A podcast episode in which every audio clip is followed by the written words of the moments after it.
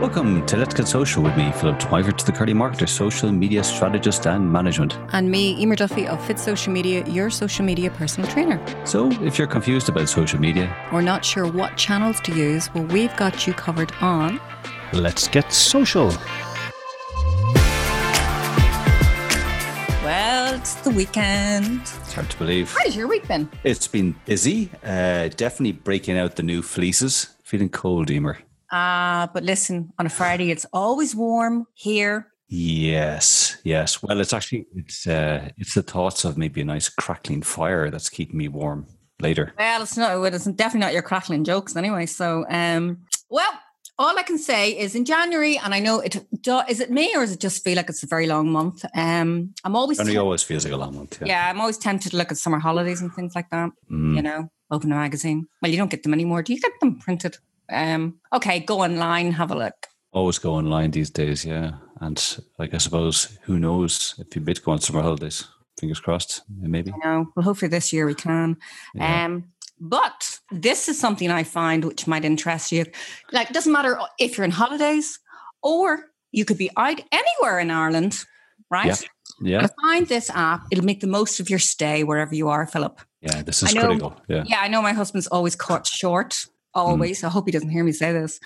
But um, I'm always usually looking at Google Maps, you know, when you're thinking to find things you know, that you really need. Maybe if you're out and about, mm-hmm. you want to go somewhere yeah. nice. Yeah. Um, but I just downloaded an app called Flush Toilet Finder. Wow.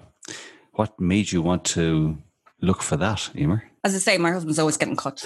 so, um, yeah. And I actually went in and I thought, what is this all about? But and I have to say, I'm quite mm-hmm. impressed. Yeah. So, you know, you're, you know, it's a bit tricky, as I say, you're out and you cannot find a public bathroom anywhere. This helps you by providing you with the nearest toilets in your wow. location with over, can you believe it, 190,000 bathrooms in its database. So there's no excuse for that no, quick trip you, to the uh, the nearest bush. You just yeah, use this app. Exactly. Yeah. Um, so you can search without also without any internet connection. Wow. So it's great for those emergency situations. Absolutely. And does this app kind of provide information whether the bathroom you're going to is fully stocked up on the necessary requirements? I don't think you're really worried about that when you're in an emergency situation. I suppose it's very true. You just want to get somewhere and relieve yeah, get the answer to your problem sorted. Wow. Mm. Well, I think that's, as they say, flush-tastic Emer. Oh, here we go. and that leads me on very nicely to uh, the social media joke of the episode. And I don't know if that particular line, Emer, was actually funnier than the joke today, but I suppose I'll soon find out, won't I? Um, I think I'm just going to go on the app here and I need to get to the bathroom. yeah. Quick. No, Emer, you need to say and listen to this joke. Here you go. Okay. Why do digital marketers love to shop at the whole food aisle in the supermarket? Um, okay, I do not know. Because they know they'll find lots of organic content. Oh, oh yeah. I'm, I'm getting back on that app now. Okay. I'm feeling there's an emergency about to happen. anyway, I uh, think we can flush that one away. Uh, but as ever, all I have to say is if you find today's social media joke anyway engaging and would love more of them, and you know my answer on that, you, you are not. Keep looking to do another one. No, you're not. Um, you can catch uh, these, uh, the rest of these jokes. I see my head's away today and more, and include the, including the rest of our shows on hopping on to the Let's Get Social podcast on Spotify, iTunes, uh, Podbean, and the Dublin South FM website. So do go check them out. Absolutely. There's some nuggets of gold there that you won't want to flush away. They'll make you a party superstar. So check them out. Move on, Philip, quick. Move on. Oh, okay. Move on. After you, Emers. You know, what, what, do we have? What are we talking about today? Well, actually, I think it's uh, who we have with us today is going to really interest you, Philip. Um, everyone loves story. And uh, blogging, especially as you know, has evolved over time. And today we are joined by an amazing content creator. We have Grace Vaughan of Sky Daddy Media with us. Not only is Grace a creative writing tutor and freelance writer with published work with the Irish Independent, the Journal, and Mumsnet, EU Mum, Mummy Pages, the list goes on. And she's also a published children's author, The Trouble with Benny Bubble. I'm interested in that. Yeah. It what do you burst. think of that? Mm. His, his bubble was burst, was it? I don't know. Maybe that's why he's in trouble. Anyway. Anyway. Two, three jokes. I, am laying down thick and thin today. Back on the app. Yeah, but uh, Grace also runs Sky Daddy Media with her husband Emmett, offering personalized photography, videos, and editorial packages in advertising, promotional events, web content, and more. So, without further ado, welcome Grace Vaughan to Let's Get Social. How are you, Grace? I'm grand. I, I just love the fact that you've got me on a show about toilet humor. I'm trying not to make too much into it, but I'm full of shh. listen, I thought it was actually a very good app because you know you never know where you could get cut short. True, true. Mm-hmm. So thanks for having me here. It's very exciting. No, great, great, we always like to ask. We always like to ask before we think, kick things off. What do you think of our social media comedian? Well, I have to say to you, um, I find Philip funny because he's not meant to be funny, but he tries very hard, and that's the funniest bit. Grace. There's a compliment in there, Philip. Promise. There is. I'll have yeah. to try and really search deeply though for the compliment, but mm. uh, but thank you for that. Don't look too deeply. no, definitely not. Definitely not. So, Grace, um, it's great to have you here. Um, you've got such an interesting background there with being a, a writer and all that kind of thing. Um, uh, can you tell us a wee bit more about your own story, Grace, and where does your love of story come from? Well, I suppose Emer, my love story comes from where I'm from, which is the stony grey soil. So um, we were brought up with story, raised on it. Everything was story, and you know, my father is a good storyteller. And I suppose story is something that keeps people in, engaged, you know, and then when I went, when I, I got older, I was always told, "Oh no, but you can't, you can't write for a living," because in those days, back in seventies and eighties, you didn't, you didn't write for a living. Even journalism wasn't a thing. Um, and I suppose was even thought of anybody that was off the inclination of writing or anything to do with art. They had an overactive imagination. They were oversensitive, and you know, I think that's probably one of the things that is working out well for me now. But it's taken me nearly 40 years uh, to actually get to do what I really love, which is tell story, and especially through business. Because, you know, I think we're at a time now when story is very, very important because technology has gone so far, communication has gone so far but we do have to get back to the basics and, and the simple art of storytelling to describe a product or service. Um, and for me, the most interesting part of that is why a business do what they do, in particular, a person who has set up the business. Because that's all you'll always find that in there is the most interesting bit and the most unique bit of them and their business. It's funny because you know, as kids, like, you know, um, you would actually sort of say to yourself, um, I want to, you know, get the best message across. Um, you know, when you're listening, look back to like when you were a child and the um certain stories would stick with you, you know, that way. Um, you know, like, you know, even like uh, I don't know, uh Goldilocks and Three Bears, like yeah. there's always a story behind that, even the story itself. Yeah, yeah. And even you see in the adverts, you know, there's always like a symbolism that goes back to the storytelling you know whether it's porridge for like goldilocks and three bears like commercial businesses will always find something to tap us right back into childhood where yeah. love of story is you know mm. and we do we identify with story you know it, story is, is is emotional and businesses and i know we say things like you know, business is not personal. Bloody is personal. so, you know, um, everything. Well, I mean, no, no one finds any. You know, there's always like a story about any kind of business when it starts off. Like you think back to like when Disney started off. Um, you know, it started in a garage. Walt Disney was in a garage, um, and that's how it started. Um, and people are always curious about, you know, um, when you meet um, you know, as a business owner, they're always asking, "Oh, how did you start into business? What What's your story?" But that's see that's where the magic is though and you know i suppose like when it comes to to business um, and trying to engage with people that's what you're trying to do you're trying to you know make them interested in a way that they can identify with or, or invoke an emotion you know Mm. Um, and if you can do it in a way that's engaging, well, you know, that's half the battle. And I think, you know, people underestimate that we all have the art of storytelling. If you've been a child, most mm-hmm. children know how to tell a story.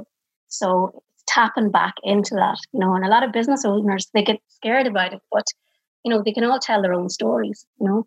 Like I think I think you're you're right, Grace. I think businesses now are suddenly realizing that you know moving away from or the product features and what your product does, and actually showcasing the story behind how your product has helped communities or people or whatever it might do, and how those people have integrated into their lives becomes very very powerful. Because I remember, I don't know if you ever heard that that guy um, Simon Sinek uh, have you ever heard of him? Have you heard of him, Emer? No. Simon Sinek. No. Very, very interesting guy. Um, very powerful kind of life insights that he gives. Um, but he was doing a presentation to, I think it was to to students or business owners and or at different times. But he kind of very much said, you know, always kind of sit back and look at you know find your your why you know why are you doing something you know because out of that you can create a um, I suppose I'm paraphrasing but you can kind of create a real story because when you understand your why for doing something then it becomes a real connective piece that can allow people to identify with you and your business because you've started this passion for example, say maybe it is writing, and people who maybe want to be writers can gain inspiration from your story, etc., etc.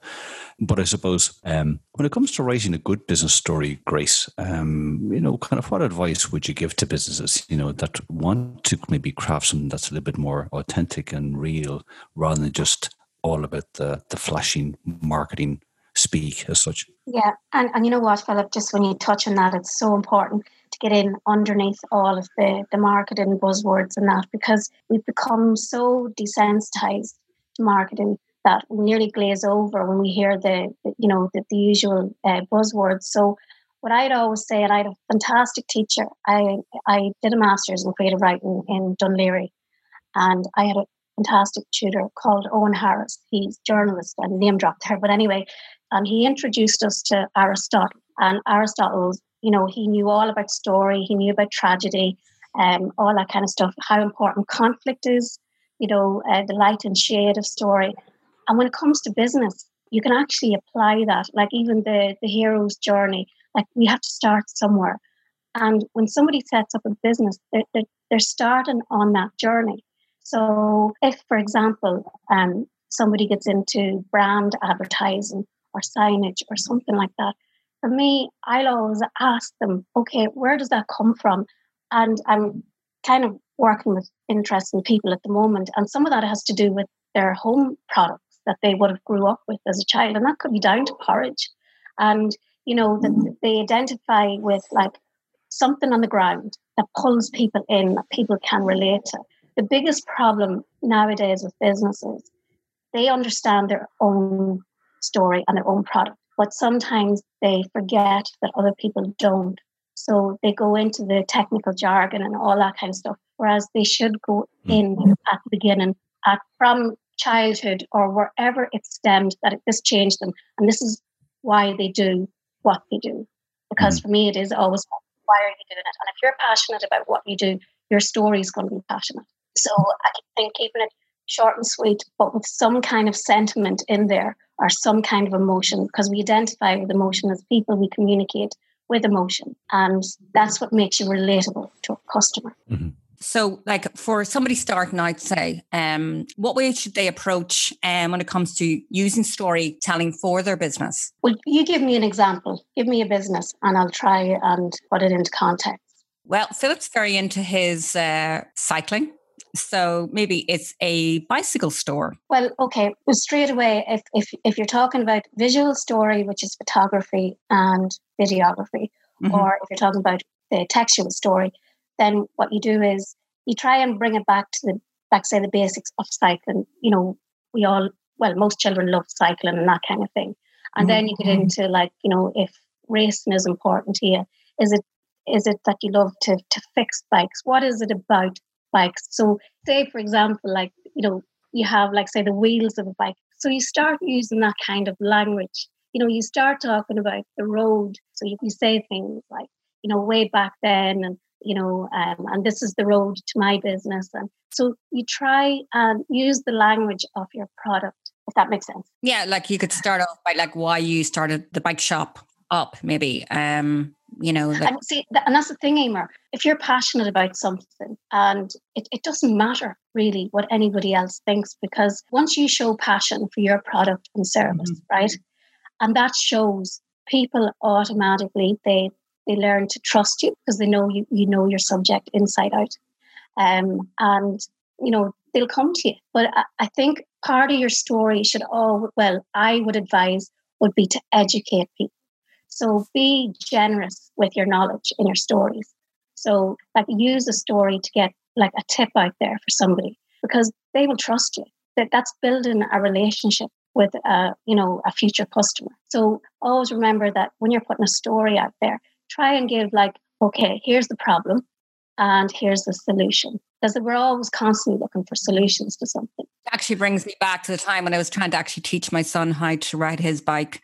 Um, and uh, you know, kids will do anything for a bar of chocolate. So I said, focus on the chocolate. And his dad was behind the bike, and I went, come get the bar of chocolate. And he pedaled, got him off the stabilizers, and he pedaled, you know, because he yeah. wanted the bar of chocolate. Um, he got as far as the bar chocolate, and then we had to re- try and redo it again. But you know, then I realized the bar chocolate wasn't a good idea because every time he'd get on the bike, he'd expect to get a bar chocolate. But it's like um, Pavlov's dog, yeah, yeah, yeah, yeah. But maybe you know, like uh, something like that could be a bit of fun, you know, um, as part of the story for the bike. Yeah, shop. It's the carrot and the stick. Well, he preferred the carrot. Yeah, or, or the bar chocolate. yeah, pedal to the dentist after all the chocolate he's oh yeah, yeah, I know. That's, I know. that's the thing about story as well. It's so unique. You know, like that's your, you know, that story to you is unique to you and your son. Yeah. Everybody comes from different backgrounds and you know, um, different influences.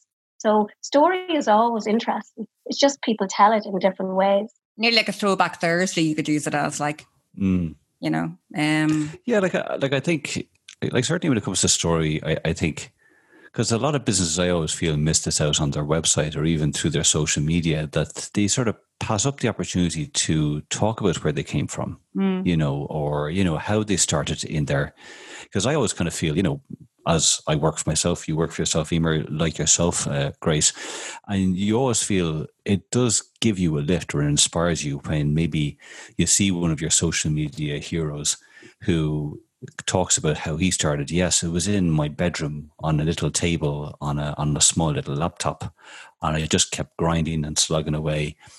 Um, that suddenly they didn't just go from flipping open the laptop and suddenly they were a, a multimillionaire influencer around the world. Yeah. You, know? you see, we love we love that though, Philip. We love mm-hmm. adversity and how somebody can overcome it, and that's. I go back to the hero's journey again, like in story. It's like the template of story um, it is a formula, but like, I mean, it's all instinctive. Like we have it there. And if you pitch somebody against the odds, you know, and that they kind of like break through that and become very successful, people want to hear that, you know, because mm-hmm. it makes it accessible to them too, that they can do it. And, you know, I think you're, you're definitely right insofar as I think maybe more corporate websites tend to stay away from story because it is seen to be emotional and I think we've been brought up in an era, and hopefully it's changing, that we have to have this kind of guard um, or this like emotional, nearly fencing off so that we don't reveal too much of ourselves or our personality because we'll be judged on it in business. But, you know, some of the most successful entrepreneurs are the ones who just like throw caution to the wind and just go, I am what I am, I do what I do. If I do it well, well, then why should it matter what people think about me? Absolutely. Like we were saying earlier, like, you know, um, I'm going back to Walt Disney because I actually find it a very interesting story. But like he, as I say, started off and uh, in the garage, you know, nothing like he had, like the company has evolved, but they started with that story, you know, because then yeah. it kind of appeals to other people thinking, God, that is that's they've evolved so far. You know, um, there's hope for me, especially if I wanted to go into business myself. You know, and uh, as you say, it's an emotional thing. People go, you know, there is hope, and you know they started off small and they've evolved um, do you find that people are when you're maybe writing for a business regarding maybe their story do you find it easy to get them to open up about that? Or do you find a lot of businesses go oh sure they wouldn't be interested in that no I, no i do find because like i suppose i love story and i love hearing about other people's businesses and how like i would have a, a, a curiosity streak in me.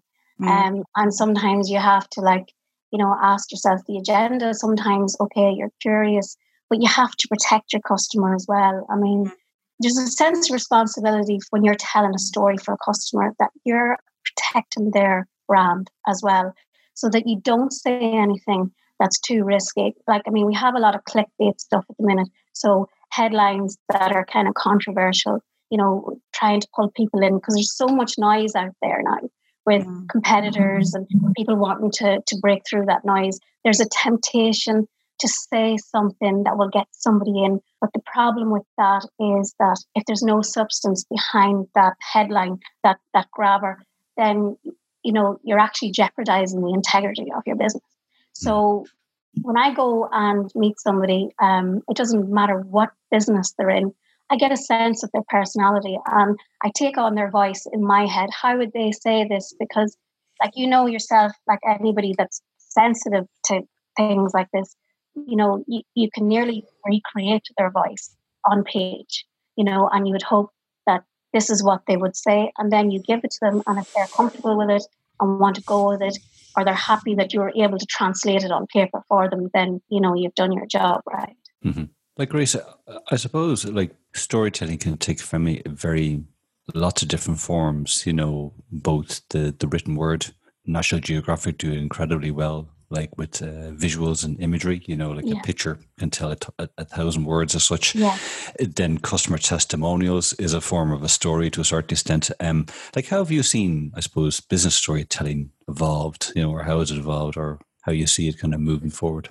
Well, I suppose video obviously is, you know, the way to go. It can tell a mm. million words in like 10 seconds or something. Mm. Um, I suppose, but people people's concentration spans have changed. Like we've gone from when you had the TV growing up and you had ads every, you know, 10 minutes of a show, you had to sit through those ads, you had no choice. Mm. But with Netflix and, and, and, you know, Amazon Prime, people are impatient now. They don't want to have to go through all of that.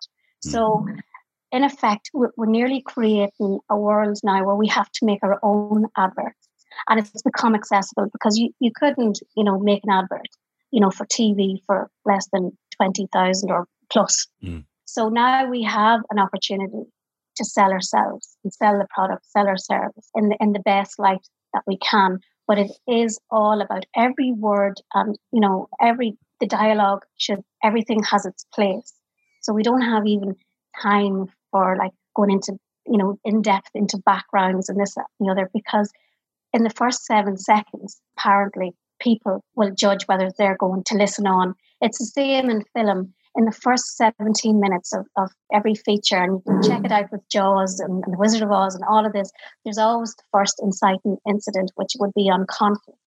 So, mm-hmm. conflict grabs people. So, if you give a scenario of your business where there is a problem and it's a problem for you, then that solution has to come pretty quick after that. Mm. And then you've grabbed you've grabbed what you know what you've needed to keep people interested or for that call to action that they might pick up the phone or send an email and make contact. So i mean so if somebody is listening in today and is sort of thinking right i'm going to try this angle what advice grace would you give to businesses um, when it comes to using stories for their for their business I think I suppose the first thing I, I would say is is to work out your connection with your own product and service and why you do it because that's mm-hmm. really where the customer engagement starts for me if I'm reading a story about somebody. So that wee bit of backstory will give you like a little window into what that person is like, why they've set up this product and service.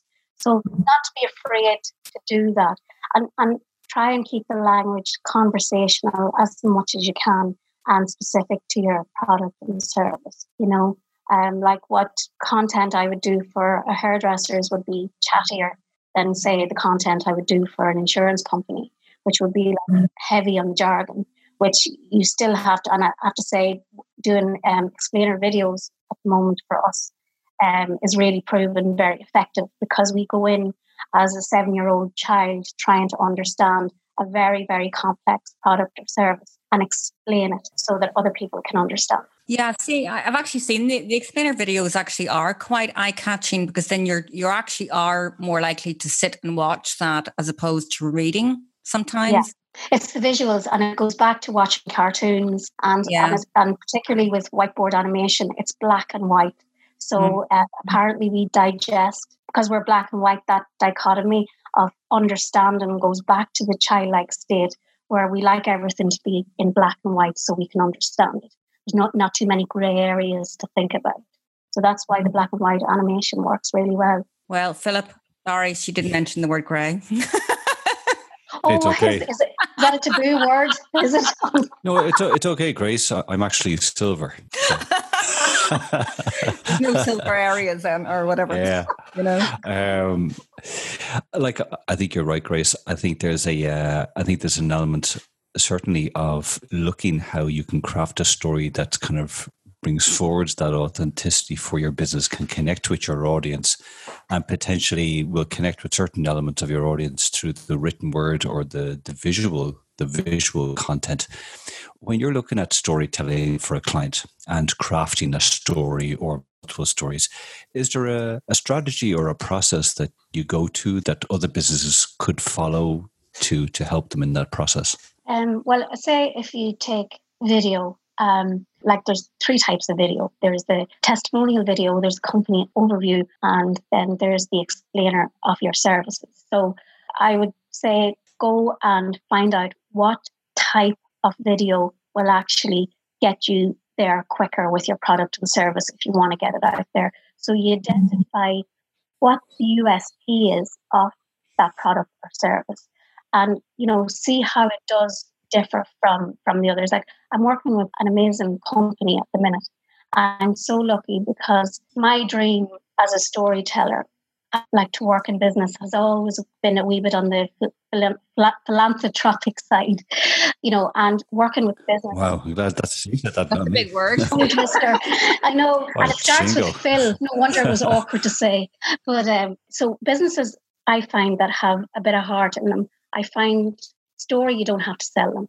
They have a story there. Like one particular company, um, Cameramatics, their product and service is about saving lives. So for me, like it, it doesn't even become part of selling. It is. It's a necessity. It's a need. You know, it, it's probably the biggest essential thing that we all look for: security. And especially now, because they're a fleet safety management company, they're out on the front line with the truck drivers, trying to protect them, make sure that they get home to their families while everybody else in the world gets fed and gets their medical supplies. So I get very invested in that kind of company because I don't feel like I'm selling. It's not like I don't feel like I'm marketing something that you know that's a, an uphill struggle because it's it's a company or a service and a product that we need and is very important for mm. for the world to keep turning. It's a it's a very good point. Um, like I don't know if you've ever seen this show on TV. It's called uh, Pitbulls and Parolees. Have you ever seen this? Is that no. on Netflix?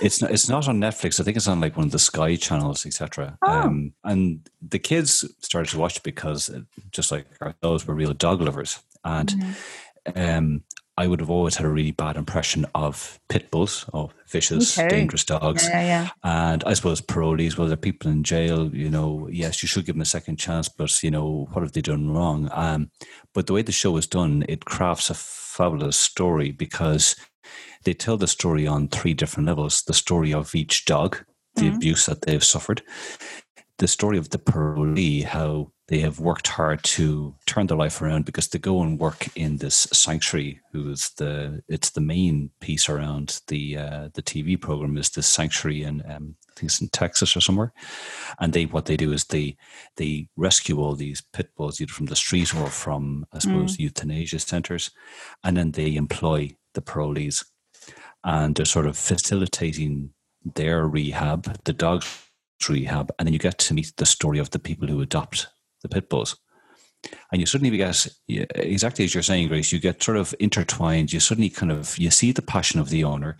You suddenly kind of understand the story of the parolee and kind of wow, well they turned their life around. And then you suddenly you come away with your opinion about pit bulls being, oh, they're a lovely dog. They're just so misunderstood. That's right. Yeah. It's all because of the story. If it was just a show, there's a dog, that person was in jail, and now they found a good home, you wouldn't have the same, but they really invest. So it's really it's quality storytelling, uh, if that makes sense. So, uh, and you know, Philip, I suppose the goal of that story was to build empathy and yes. to not judge a book by its cover, because yeah. obviously with stigma and you know um, prejudice and that kind of thing. Um, mm-hmm. And but it, at the back of that story, it's about rehabilitation as well. You know, that uh, everything, no matter how bad it is and within reason, you know, there's a backstory to that as to why it's like that, I suppose. Like if, if you watch one of the best um, programs on Netflix at the minute is called My Octopus Teacher. And um, just when you're talking about, you know, documentary storytelling, and it's about mm-hmm. a man who who couldn't connect with his son and his family. He was working constantly around the clock, and then he went swimming every day, and he saw an octopus, and every day he went back to visit that octopus, and they built this amazing relationship. And he found out he was a marine biologist, and he was able to discover that actually octopuses are probably one of the most intelligent, you know, um, animals on on the planet. Um, in the way that they were able to relate to him, and you know, but he said that he was able to get empathy, and he actually learned more about human connection through the animal than he did like human to human. So, so the story of that, like when you watch that, it's the most beautiful piece of storytelling that you mm-hmm. become affected by it. I think yeah. story affects us, though.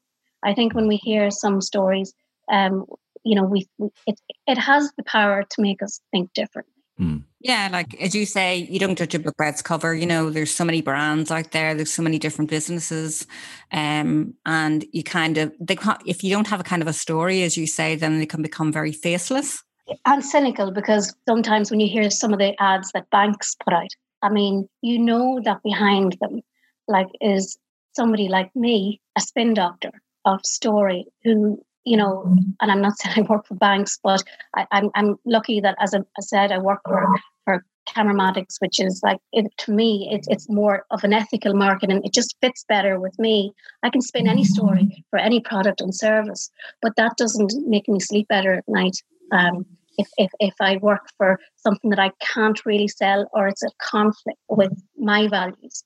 And I think that, you know, for banks and, and maybe insurance companies and that, that it's very, very important that, you know, what they put out there, what they say and what angle they put on their products and services, that they see that through. Mm-hmm. And I think businesses from that point of view of being authentic and being genuine, I think that makes your business successful that you stand by your word, whatever word you put out there. So, Philip, you're into strategy.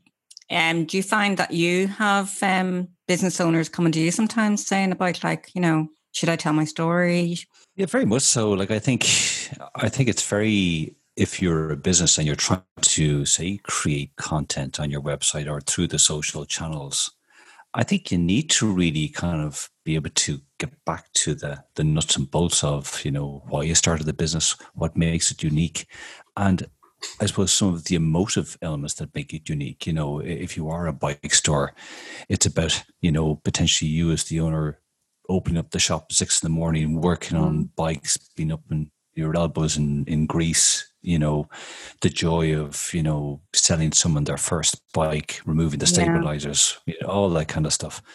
Because it then suddenly that love of what you do will transcend, you know. Um, and it's always critical, though, as I say to businesses, is that if you craft a story, you just don't put that out in social media, and then suddenly the experience you give to a customer is the complete opposite. Yeah. Oh, we're caring and we're this, and you'll have this one, and then suddenly it's a disaster because you know, with story comes authenticity. But if you aren't, if you're telling a story and it's completely false because you're trying to hoodwink the audience, mm-hmm. as you've said, Grace, you will literally you will destroy your brand to a point where you probably won't salvage it. You know, and it's it's very hard to roll back. You know, when when you do put a story out there, you mm. know, um, and and the same with the the clickbait stuff that you know is there as to hoodwink people into something. You know, and that's where cynicism arises. You know, so being yourself, being true, and being you know relatable. I think you know don't give ourselves enough credit for being down on the ground and and and even if we do make mistakes you know just own up to them and like i make mistakes all the time but i think i hope that you know that i do say sorry for whatever mistakes or you know if i mess up that i can go back and i just go do you know what? I did i did that wrong. And you know but you can rewrite everything. That's the thing. You can rewrite your whole your whole life if you want to. So that and that's the thing because like we are story well actually don't don't people like when you do mess up you know? Um, it, it, gives you a vulnerability and we do like people who who kind of portray a certain amount of vulnerability because we're human at the end of the day. Mm. So you know it's just a characteristic that we all feel more comfortable about that the expectations aren't too great so i know went down the psychology route but uh, you know but its story is probably it's, it's it's just fascinating now if you take mm. like the Wizard of Oz is my story that that I just adore and I'm obsessed about because if you take the scarecrow and the tin man and the lion, you know, they were more than just that. They represented America. The scarecrow represented agriculture in America at the time. The tin man represented the steel industry. And the lion represented all those brave soldiers that went to war. So, like, story hides so much more, you know, and I'm just obsessed with it. so, uh, as I say, there's a story behind the story story behind story and that's probably sometimes that's where the interesting bit is to be found you know? Mm. i mean uh, like there there's so many facets to a story as you would say grace but i mean like you know is it the angle of you drip feed it out or you know to keep engagement up or do you just evolve the story you know bring your customer on the journey? What what do you suggest to business owners? What's the best way to engage with story well i think probably one of the most effective ways of you know, telling the story of your business is doing it, telling it through somebody else, i.e., another customer. So, for example, if you go and interview a customer who has used your service and they tell how great it is or how beneficial it has been, it's better than you telling it. So, it's from their point of view, it's third party, um, third person. So, um, you're not telling it because when we tell it from our own angle, we have our own agendas anyway. And we're always going to put out the best part of ourselves and our product and our service, you know. But if you give it to somebody else and you trust it over to them and let them tell a story, and then, you know, you, people are going to, um, they're going to trust you more. They're going to believe what you do more. So uh, that's the first thing I would always advise. I mean, things I would stay away from definitely no nos are I would highly recommend. That's the kind of line I would go, please please don't use that. Because again it's another glaze over. People don't want to hear that they're hearing it every day of the week. And it doesn't say anything about your service. It just says i'd highly recommend but they're not saying why.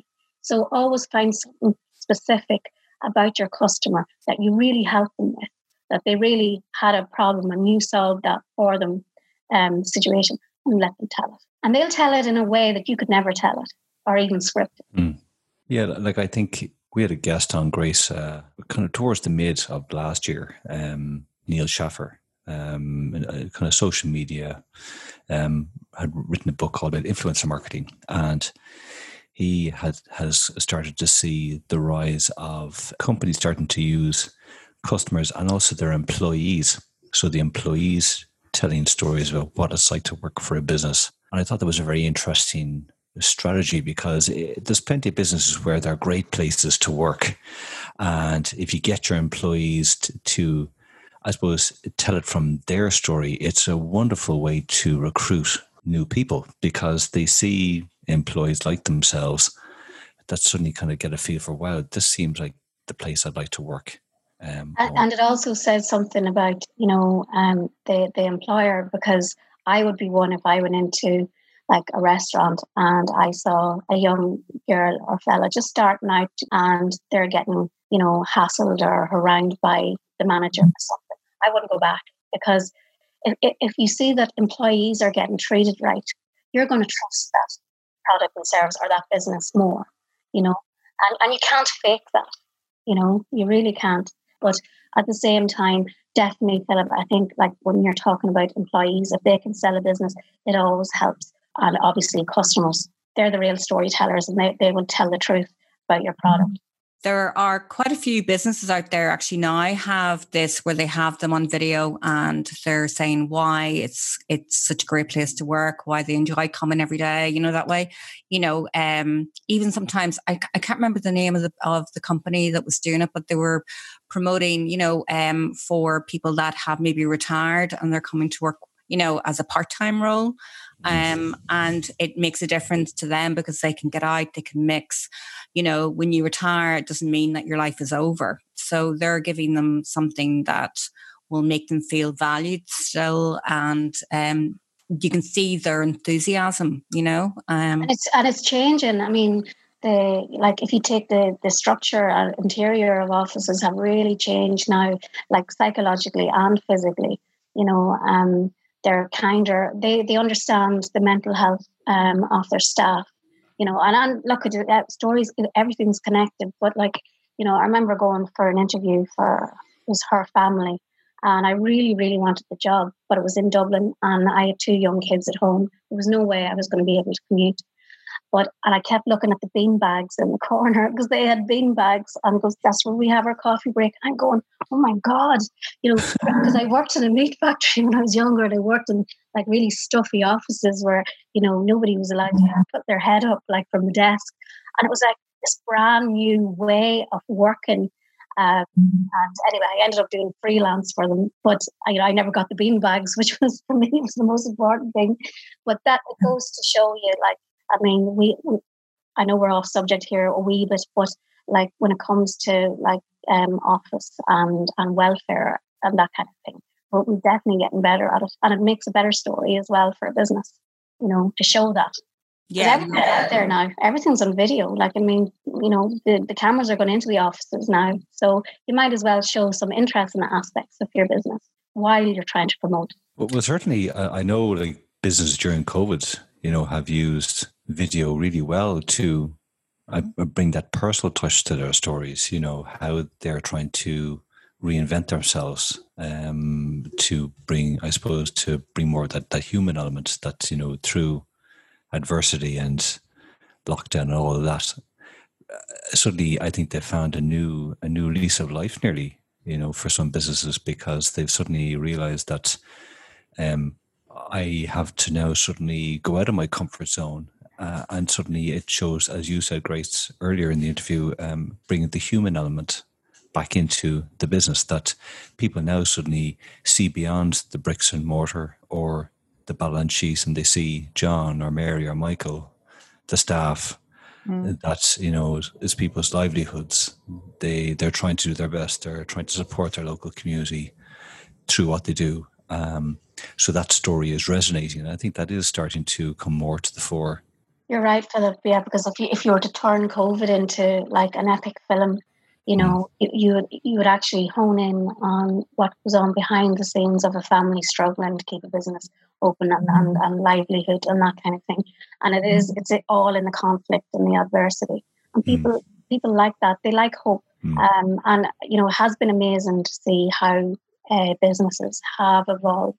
You know, we're by nature we're creative and adaptive. Uh, you know that's that's what we are. So uh, we'll always find ways as tough as it is we'll always find ways you know yeah. to break through. People always like you know uh, a good end to a story very much know? so yeah. Yes they do. Yes they do and there's not always not always good. Like uh, do you remember the film seven and it was the first time it showed a Hollywood film where there was no happy ending. That's it was right. Actually, yeah, it was yeah. it was it was quite shocking at the time because yeah they broke the mold on on the happy ever after.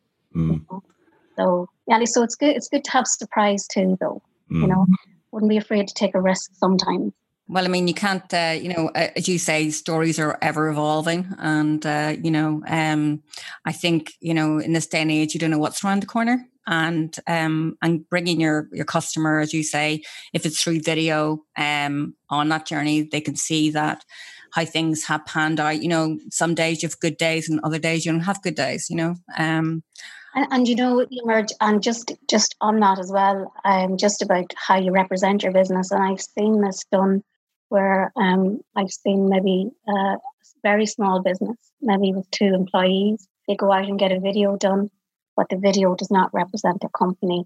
They mm-hmm. have drone shots, they have fake employees, secretaries in the office, they have all the gear on.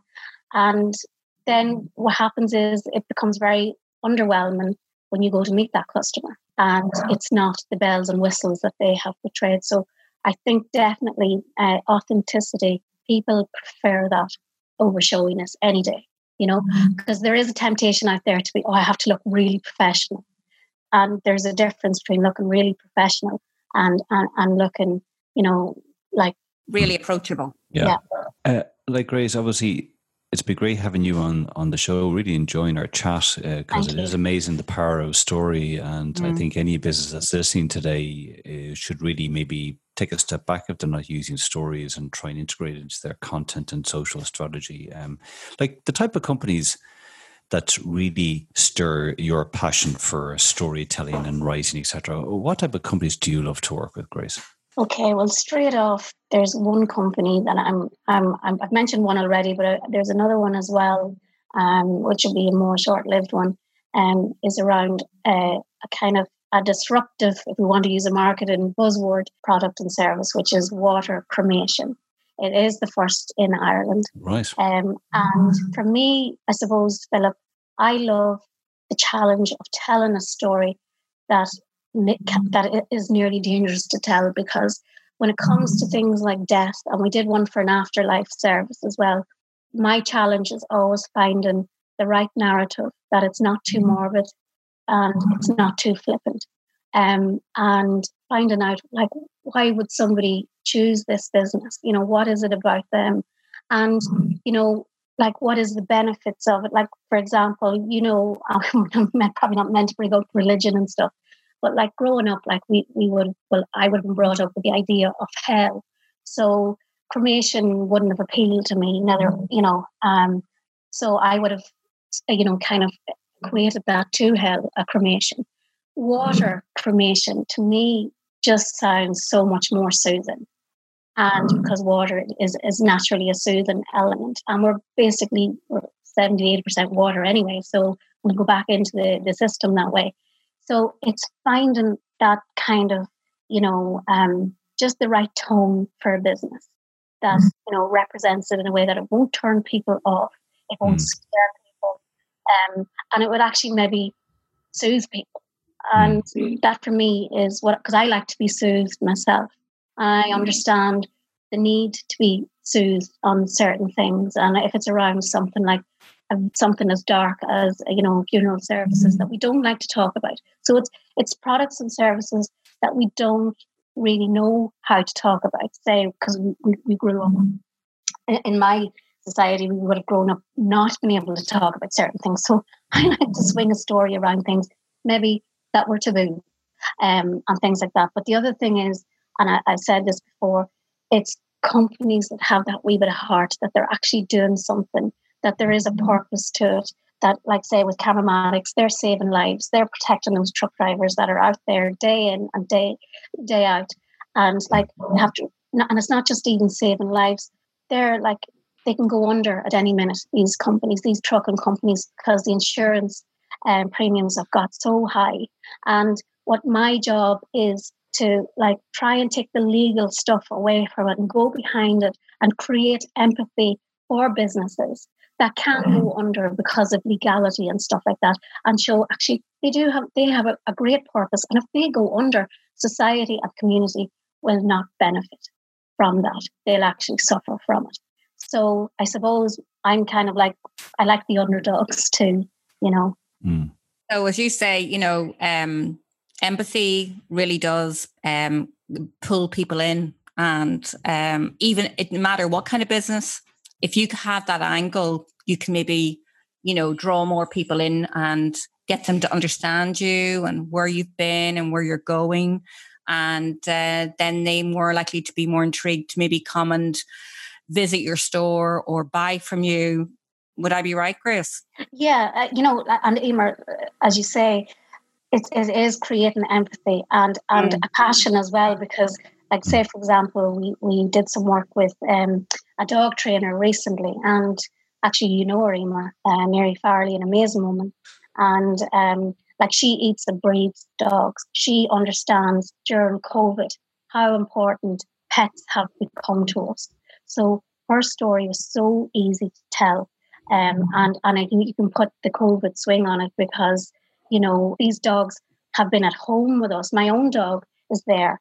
And if I was to leave the house now after lockdown, there's going to be separation anxiety there because he's been so mm-hmm. used to me being there.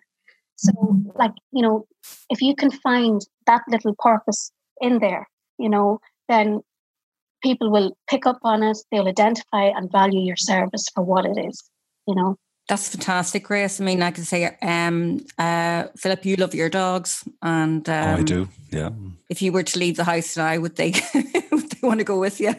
yeah, like certainly the uh, the Vizsla now, like she's about one and a half now, and they're called the Velcro dog, and like literally when you sit down, she has to be draped, oh, draped over lovely. you. You know, she, yeah, yeah, she's a lovely, lovely dog. Um, um, now she's quite good actually. Sometimes when we when we've had to leave the house, she has her crate and all her blankets, and she'll snuggle in there. Um, mm. And the other one, who's a cavalier, is um, she just snores her brains out. she literally is a snoring machine, you know. So because uh, she's nine now, she's the old yeah, matriarch, you know. Mm. But yeah, no, I think um, if you can find I, I, think like especially when it comes to dogs and like any any of the material that I would have seen, say with Dogs Trust or the ISPCC or like I mentioned, mm. excuse me, you know, parolees and pit bulls, when you get that story, uh, because myself, my wife, and the kids, we hate to see say animals being mistreated and oh, stuff. yeah. yeah. yeah, it's terrible, you yeah. know. And and when you invest yourself into, say, from say where you see the dog was picked up and had been abused, and suddenly you know you you, you follow its path from say being rehabilitated to gaining trust again, and suddenly there are two years now they visit the family with the dog. You're sort of invested in it, you know. Mm. Because I'm the target audience, you know, to a certain extent and that's see that's the thing about dogs that I, I've seen in situations where you know in classroom situation if I've been teaching creative writing let's say with um, special needs you know how animals can actually help with communication and that's what Mary from the dog nose does she helps animals teach humans empathy because like they're nonverbal and yeah. a lot of theirs is, is through their eyes as you know with your own dog mm. and the loyalty and, and compassion and you know they're there. And, you know, I suppose like if children learn at a young age how to treat an animal properly, they're they're going to be better adjusted, I think, mm. in later life with, with other humans if they can create that empathy. You know, with an animal. And like you'd be surprised at what you think you're doing right with your with your dog that you're not. You know, and I was one of them. I was treating my dog like a child. He's 14 now and um, he's a little wow. King Henry VIII, I call him, because he has that kind of um, stance about him. But yeah. you know, I I I was treating him like a child, and I probably will now because he's 14. I'm not going to change now. But if I was to do it all over again, I would go to somebody like Mary, who understands dogs, who understands what's healthier for them, not necessarily healthier for me as the owner, but what's best for them because you know um, we, we get dogs for different reasons and as you talk about dogs and distress philip i'm sure when you pick up like or read online about dogs the way they're, they're treated it invokes so much anger and distress in you and i think the story does that and, and newspapers and online magazines and, and uh, that they know that they understand how story is so powerful that it mm. makes people feel things and do things even anger is not is not a, a, completely destructive feeling. Anger can be very good if it's put to good use and changing. If it's channeled, you know, to a certain extent. yeah, exactly. Yeah. Like Grace, it's been it's been brilliant having you with us today. like we, we, we, wish we had more time. Yeah. Um, yeah. Uh, like uh, where would you like to send people if they want to find out more about you and maybe chat with you or if they need need to get in contact with you for for storytelling advice or or help Well, I suppose, look, you know, I'm on the end of a phone. Um, I don't know if you give out phone numbers and that um, on, on online. Um, so uh, we have a website there. It's SkyDaddy Media. Um, and look, you know, it, it's like I think what you two are doing is amazing. You're helping people, much. you're educating, you know, people around businesses, and especially at this time when it's most important, people need, you know, help and support. And so, I, you know, I I'd be happy to do the same because when you're passionate about something, it doesn't, it's not work, is it really? Like, you know, and so I suppose that's it, Philip. I just, I'm there, and if anybody wants to ask anything, they can, no problem. That's great, great. You've that's, very, that's very, great. yeah, you, you have to say you've been really, really um, insightful regarding storytelling because a lot of people think, oh, I just got, I came here and I did this and now I'm doing this. They don't really unfold the, the full story. So mm. um, thank you for your time today. Oh, you're very welcome. And thank you for having me on. And I really admire what you do. Thank you very much. there you go, Philip. Okay. There you go. uh, our, our story. No, are you, are you going to finish off with a joke for me now? I could, I could, I could give you, I could give you one last joke if you'd like. Um, what is uh, uh, Dracula's favorite type of marketing? Oh, I was born Halloween, so this really suits me. Yeah. Um, I don't know. Account-based marketing. Uh, uh, oh my god. okay. so, so, there you go, folks. Thank uh, you, thank you for that. no, absolutely. You can you can take that one to the grave. I suppose. I appreciate yeah, that. Yeah, yeah. Um, well, I suppose all I have to say now is if you enjoyed today's show, you can catch it again and the other shows on the Let's Get Social Show podcast on Podbean, iTunes, Spotify, and of course on the Dublin South FM website. So do please download and subscribe so you won't miss an episode. And until next Friday at 2 p.m., I've been Philip Twyford, the Curling Marketer. And I've been Emer Duffy of Fit Social Media. And we'll see you next Friday at 2 p.m. for more Let's Get Social. See you then. Bye.